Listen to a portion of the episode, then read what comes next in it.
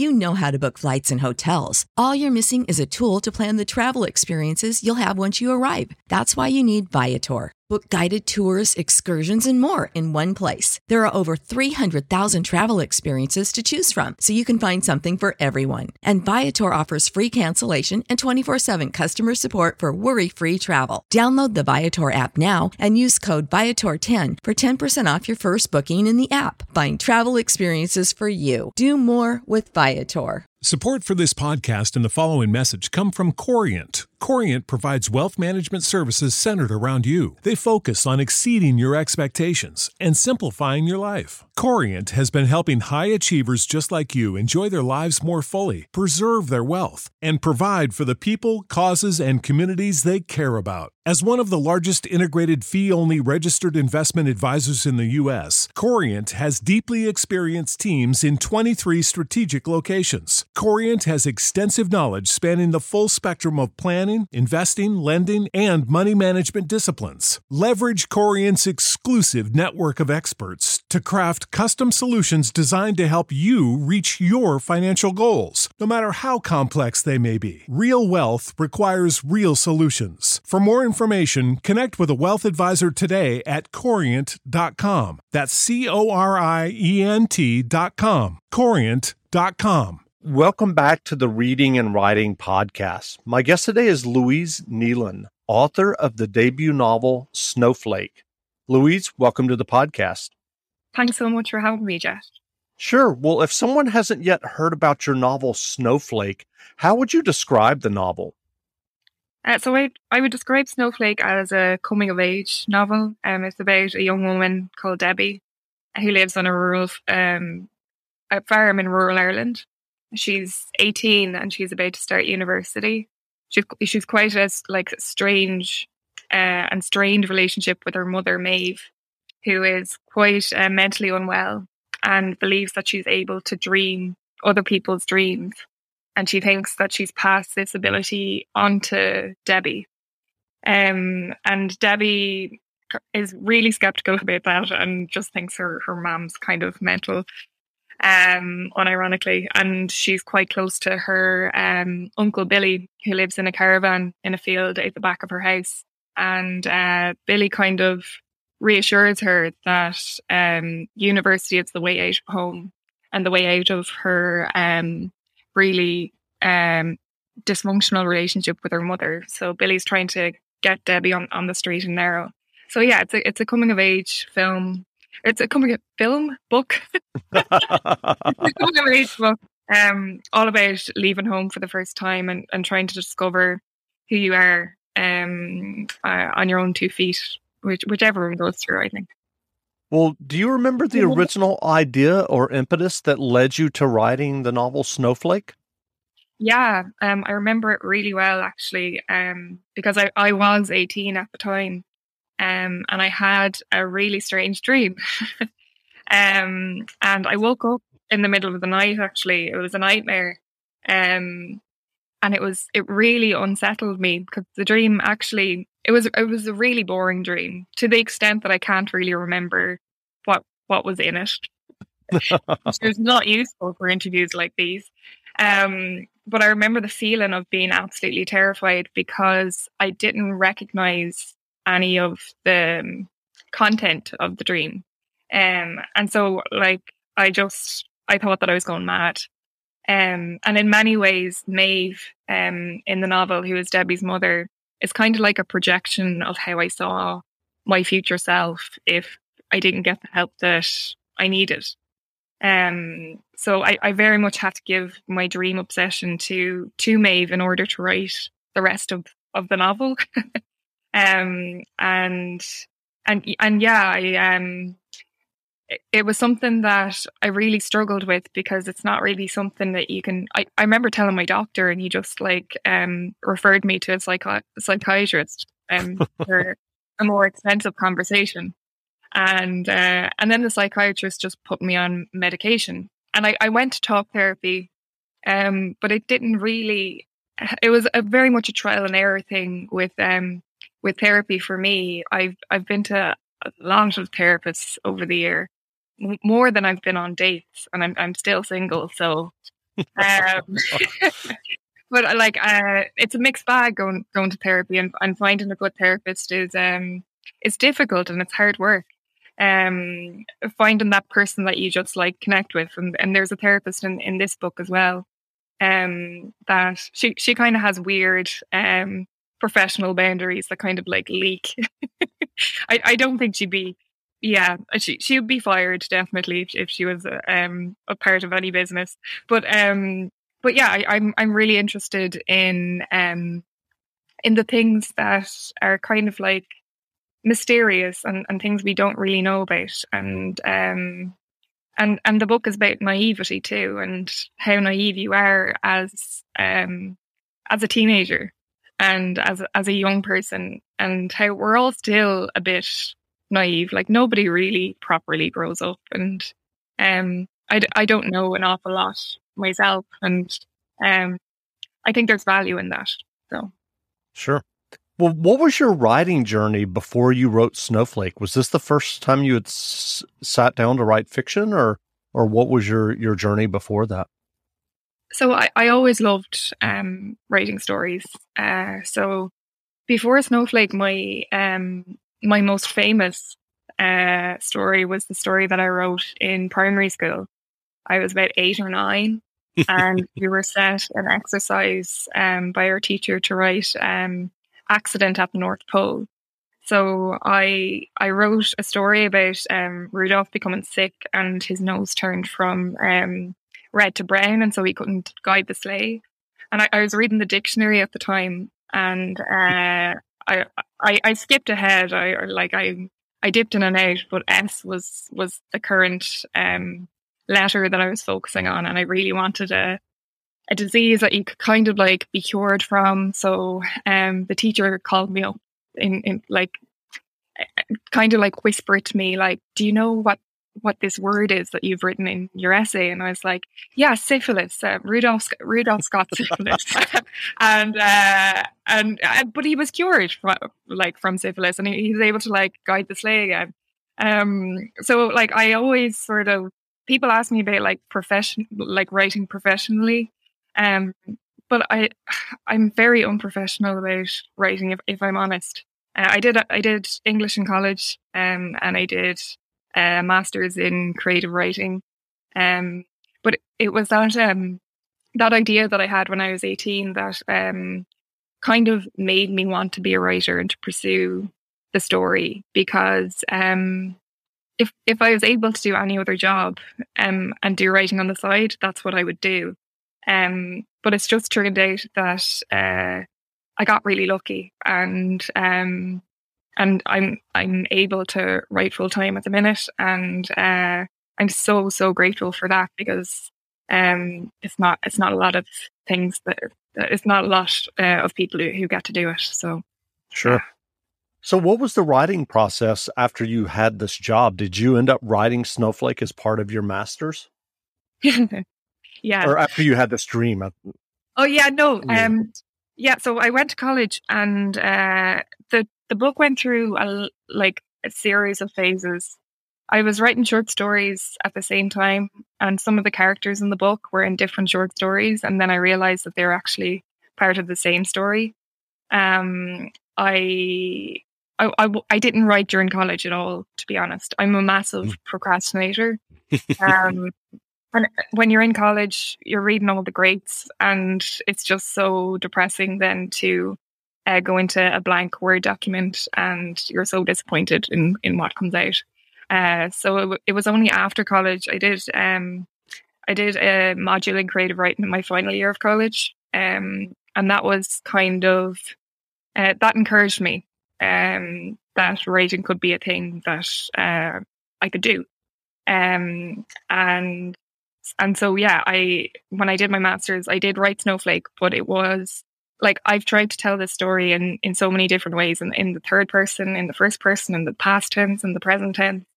Um, there there's been uh, so so many drafts, um, and yeah, it's it's it's a book that kind of like it reads easily. You could read it in a day, um, but it didn't. It, that didn't necessarily reflect in, in the writing process. I wish that um, it came as as easily to me, but it but it didn't. It was it was hard work.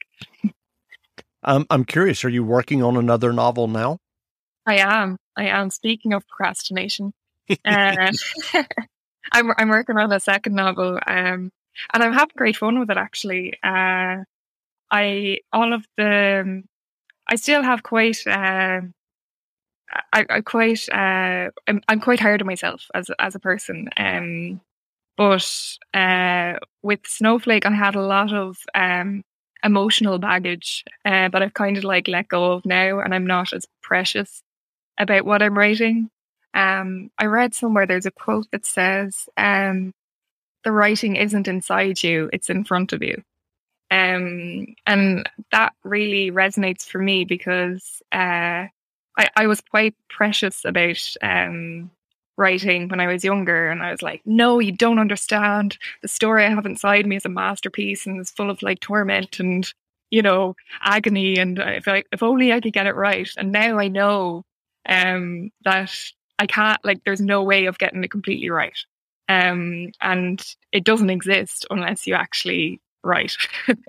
um, and so I'm having fun um, messing up um, the first draft of, of the of the second novel, but uh, I'm getting to know the characters as well. Um, because I, I spent 10 years with the characters in my last novel. So it's really like making a new set of friends. And um, yeah, it's it's it's fun to be uh, with new presences, if, if that doesn't sound too strange. no. So, so what writing advice would you offer for those who are listening who are working on their own stories and novels? Yeah. So, one thing I would say um, is not to be too hard on yourself.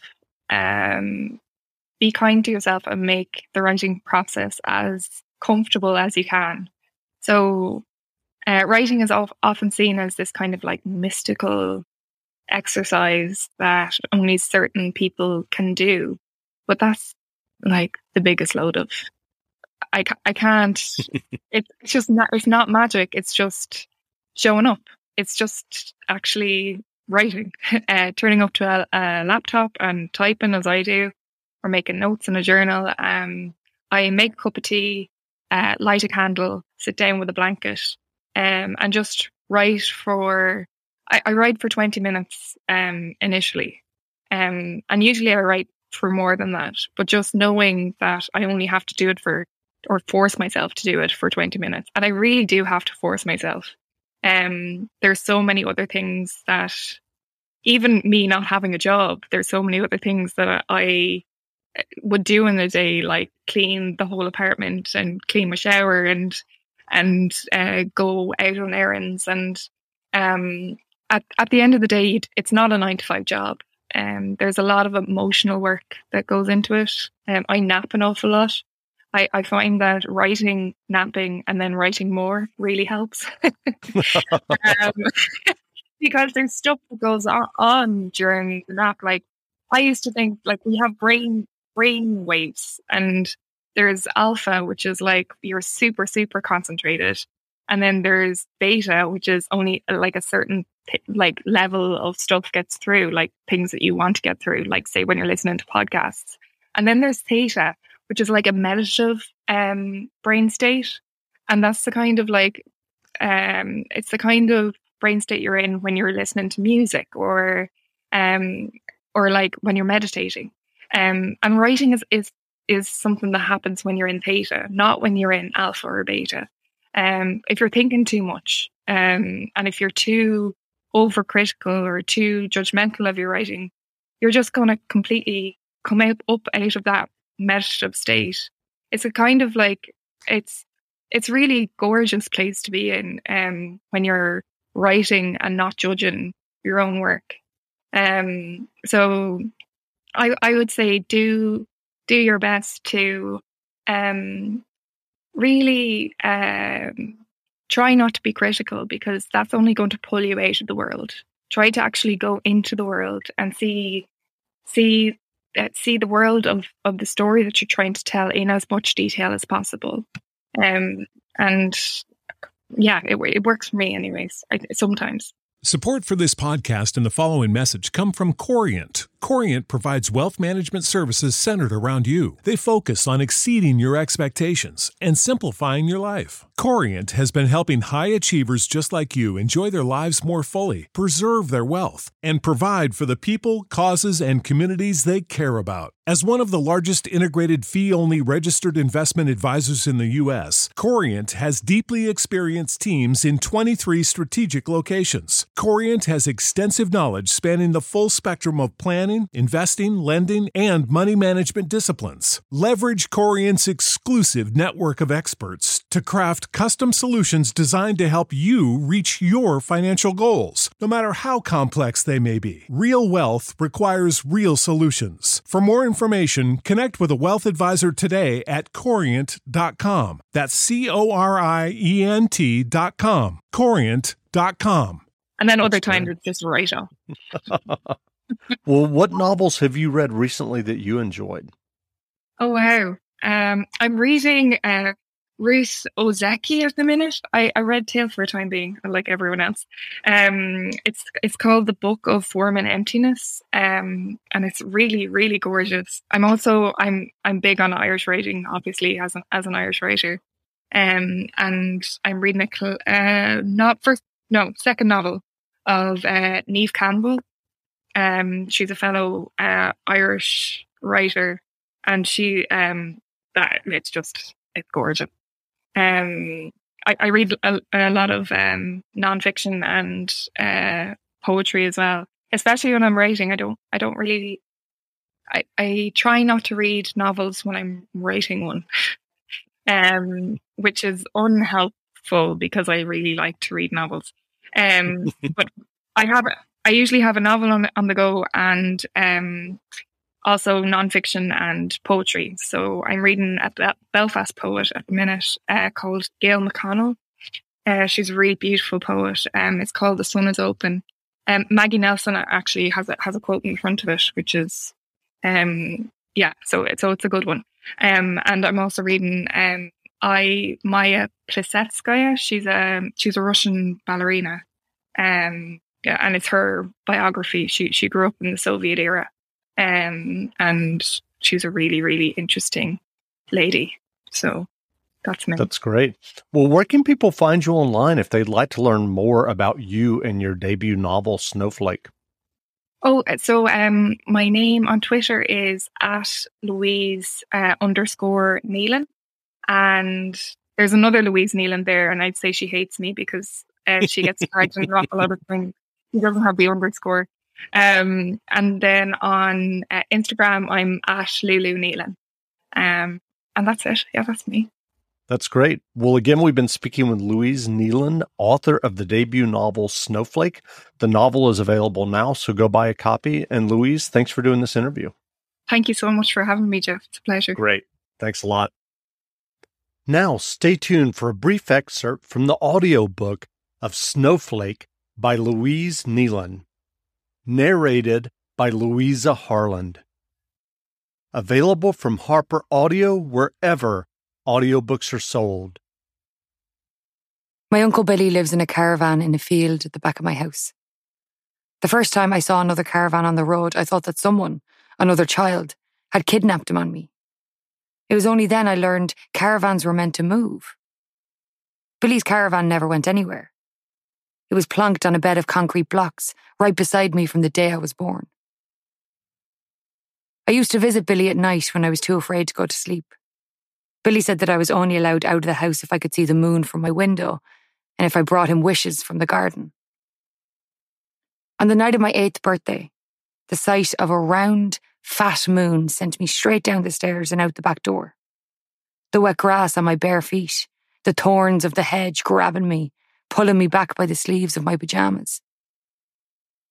I knew where the wishes hung out. A coven of them grew close to the caravan on the other side of the hedge. I picked them one by one, satisfied by the soft snap of stem and sticky juice of severed end, the bump of one fluffy white head into another. I cupped my hand around them as though protecting candles from the wind. Careful not to knock off a single wisp of wish and lose it to the night. I twirled the syllables around my head as I collected them. Dandelion, dandelion, dandelion. Earlier that day, we had looked up the word in the big dictionary underneath Billy's bed. He explained that it came from the French term dents de lion, lion's teeth. The dandelion began a pretty thing, and the petals of its skirt were pointy and yellow like a tutu. This is its daytime dress, but the flower eventually needs to go to sleep. It withers and looks tired and haggard, and just when you think its time is up, Billy held up his fist. It turns into a clock. He uncurled his fingers and produced a white candy floss dandelion from behind his back. A puffball moon, a holy communion of wishes. He let me blow the wishes away like birthday candles. A constellation of dreams. Billy marvelled at the bouquet of wishes I presented to him when he opened the caravan door. I picked as many as I could find to impress him. I knew it, he said. I just knew that the moon would come out for your birthday. We filled an empty jam jar with water and blew the cottony heads of the dandelions into it, their feathers floating on the meniscus like tiny swimmers lying on their backs. I closed the lid on the jam jar and shook the wishes, celebrating them, watching them dance. We left the jar on the top of a dank stack of newspapers to stare out of the caravan's plastic window. Billy heated a saucepan of milk on the hob of his gas cooker. His kitchen looked like a toy I hoped to get for Christmas. It always surprised me when it worked in real life. He let me stir the milk until it bubbled and formed little white sheets of skin that I pulled away with the back of a spoon. He poured in the chocolate powder, and I whisked the spoon around and around until my arm hurt. We tipped the steaming brown stream into a flask and brought it up to the roof to watch the stars. It took days for the dandelion seeds to fully submerge in the jar. They clung to the surface, hanging from their ceiling of water until it seemed like they either gave up or got bored. Just when the world thought that they were gunners, Tiny little green shoots appeared like plant mermaids growing tails underwater. Billy called me to come over and marvel at the stubborn little yolks, the wishes that refused to die. Today is my 18th birthday. I'm a bit nervous knocking on Billy's door. I don't really visit him at night anymore. The outside of the caravan is cold against my knuckles. It has a lining of rubber along the sides like a fridge door. I dig my nails into the squishiness and tear a bit away. It comes off in a smooth strip like a sliver of fat of a ham. There is a shuffle of papers and the squeeze of steps across the floor. Billy opens the door and tries his best not to seem surprised to see me. Well, he says, making his way back to his armchair. Sleeping Beauty, I greet him. He didn't get up for his milking this morning and I had to do it for him. Yeah, sorry about that. On my birthday and all, I say. Oh, fucking hell. He grimaces. It's a wonder St. James didn't leave you in the lava. He didn't know. Mum forgot to tell him. We're an awful shower. What one is it anyway? Sweet 16? Egotistic 18. It's a small victory to see his face scrunch into an amused grin. I wait until he turns back to fill the kettle. The offers for college came out today, I say. He turns off the tap and looks back at me. Was that today? Yeah. I got into Trinity. I'm starting next week. He looks sad. Then he grips his hands on both sides of my shoulders and lets out a sigh. I'm fucking delighted for you.